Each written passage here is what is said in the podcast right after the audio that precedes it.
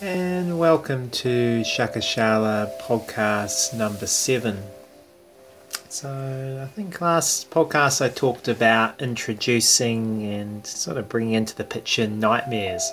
So, I don't think any dream, uh, any information on dreams or lucid dreaming or the night would be in any way complete without starting to go into experiences at night, which I think every human being has had that people would call unpleasant experiences. So these might be experiences from our childhood, experiences when we're under severe stress, tiredness, uh, emotional turmoil, uh, phobias, and these things come out in our dreams. So our dreams, uh, in many ways, us and our subconscious. So it's very much a thing of if you don't uh, look in the mirror and hide from what's in the mirror.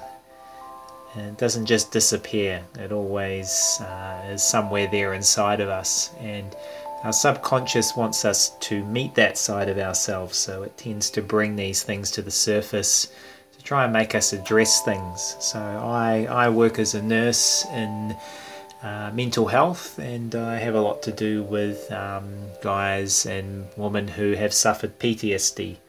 And so these are armed force people, police, uh, fire, uh, paramedics.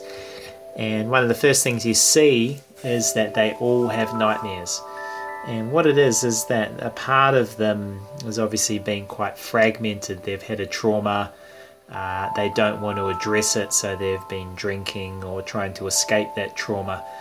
Uh, the only problem is that the trauma is there and it keeps rearing its head until the person is willing to address the trauma. So, this is really where nightmares and changing your view of nightmares comes into the picture. So, if we can start to realize that our, our nice dreams or our mundane dreams are us, and our nightmares are just as much us, it's like looking in the mirror and seeing something about your face that you don't like so that you pretend it's not there or you cover it up. So, with nightmares, it's a very sort of similar situation. We really want to look in the mirror, see what's there, whether we like it or not, and start to accept these aspects of ourselves. And that's really where things start to change in regards to what we would call a nightmare being something that we suffer and having a nightmare and being at something that we witness and come to understand as another aspect to us. So I can give a pretty pretty useful example of my experiences with nightmares. So uh, I mean, as a child, I definitely had a lot of very powerful, strong, lucid dreams at the time. I didn't know what they were. Um, and some of the content of those would be considered nightmarish. And it wasn't until later adult life when my lucid dreaming practice sort of came back out of the blue. Uh, this was really where also nightmares came back in a very powerful way. And very much like a nightmare is nearly a lucid dream. So when we have a nightmare and we wake ourselves from that nightmare, there's an aspect of ourselves that is aware of what we're doing. So we have this minor degree of lucidity. It's what allows us to wake up. It's also what allows a, a, nightmare to become a lucid dream really easily. So a nightmare has a lot of energy in it. Uh, that energy is predominantly fear and anxiety.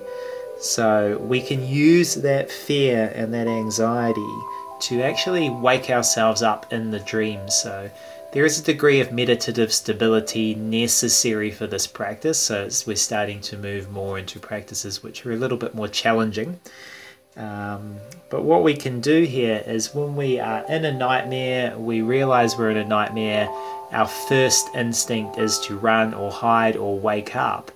If we're able to turn around and sort of look that instinct in the eye and make a different choice, which is to stay in the dream we are now lucid, we're now awake in the dream, and realize that what we're dealing with, no matter uh, how scary or uh, you know, challenging it is, that it is us. And so once we come to realize that, we can realize that we can't actually be hurt. So, in the older Tibetan teachings and dream yoga, they used to say, if you dream of fire, walk into the fire. You know, if you dream of a wild animal, walk into its mouth and let it eat you. And, and what this does is it allows something that you fear to happen happen.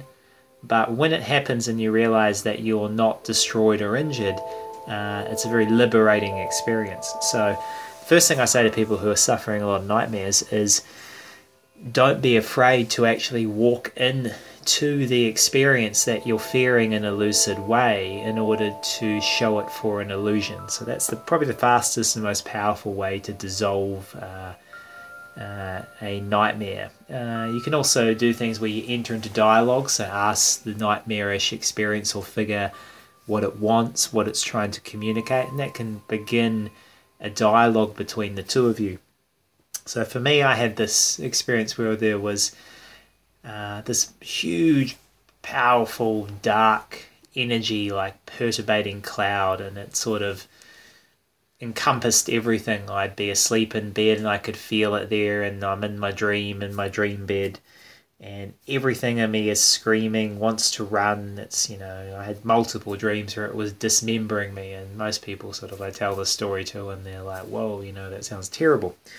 So after quite a few dreams like this, I realized that me waking up wasn't getting myself anywhere, and also me running wasn't getting myself anywhere. So I set the intention before I went to bed to become lucid when I met the nightmare, and I wanted to meet the nightmare. So I sort of went to bed saying, I wish to meet the nightmare with compassion. I wish to meet the darkness with compassion. And I had the dream, the, the nightmarish experience came, and everything in me wanted to run. And I realized I've done this before, I've done this before. So I stopped and I turned around in the dream and I'm lucid now. I understand whatever I'm dealing with is me. And the energy stops, and I'm staring at it, and it's staring at me. And there's sort of like no time, just space and then I recognize something looking back at me. I recognize it's myself. It's like looking in the mirror and seeing your own eyes looking back at you.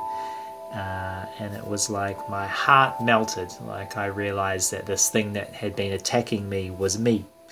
And it was attacking me because I wasn't willing to see it or extend my hand or love it, really. So basically, at that moment, I sort of opened my arms and embraced it. And we both dissolve into each other into this um, white light. And that was really like the end of the nightmare in that one dream. And I think for me, that was a really powerful experience to realize that one lucid dream could totally transform a nightmare that had been coming repetitively for months and months and months. And I think this is where people have phobias and fears or reoccurring nightmares I think it's really important to realize that you have a blessing. You think that you have a curse, but you've been given an opportunity to face something in such a dynamic way that will allow you to integrate it and walk through it if you can see it in that light. So I definitely uh, say to people, it's a it's a very hard practice, but it can be done, and that mentality towards your nightmares can be changed. Uh, the other one briefly to talk about is sleep paralysis. Uh, it falls kind of in the category of nightmares. People have had this before. It's quite common where you wake up during the night, um, your body's been paralyzed because your basically your body does this so that you won't move during your REM stages of dream sleep. So you wake up, you can't move, but you're sort of in the borderline between waking and sleeping. So sometimes people have varying degrees of hallucinations, voices, uh, things in the room. Uh, sort of called the incubus and the succubus were common terms sort of in the medieval times, um, but it's common in many other cultures as well. Basically, it's just a mistiming of your your uh, your sleep cycle. So there's two ways to go about it one is trying to wiggle a finger or a toe. Another one is to kind of hiss out your teeth. These will generally start to break the paralysis.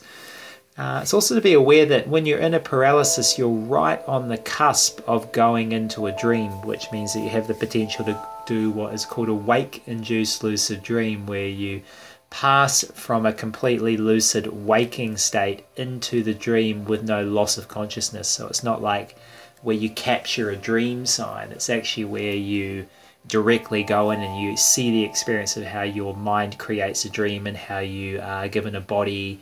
And it has sort of pretty deep connotations for those involved in spirituality and, and essentially reality itself and the mistaking sometimes for what we think may be real may not be as real as we think it is.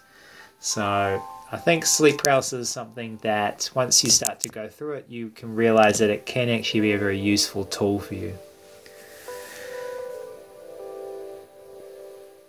So finally, I think we've covered our things on the general nightmares. Also, we've talked a little bit about the uh, using it as a tool. So actually, also, I think I'll talk a little bit next time is actually invoking in the dream any fears that you have. So meeting any nightmarish aspects that you have been avoiding and actually bringing them into the dream of your own free will. This is quite a very powerful practice. Um, I'll sort of go into it again uh, in the next podcast.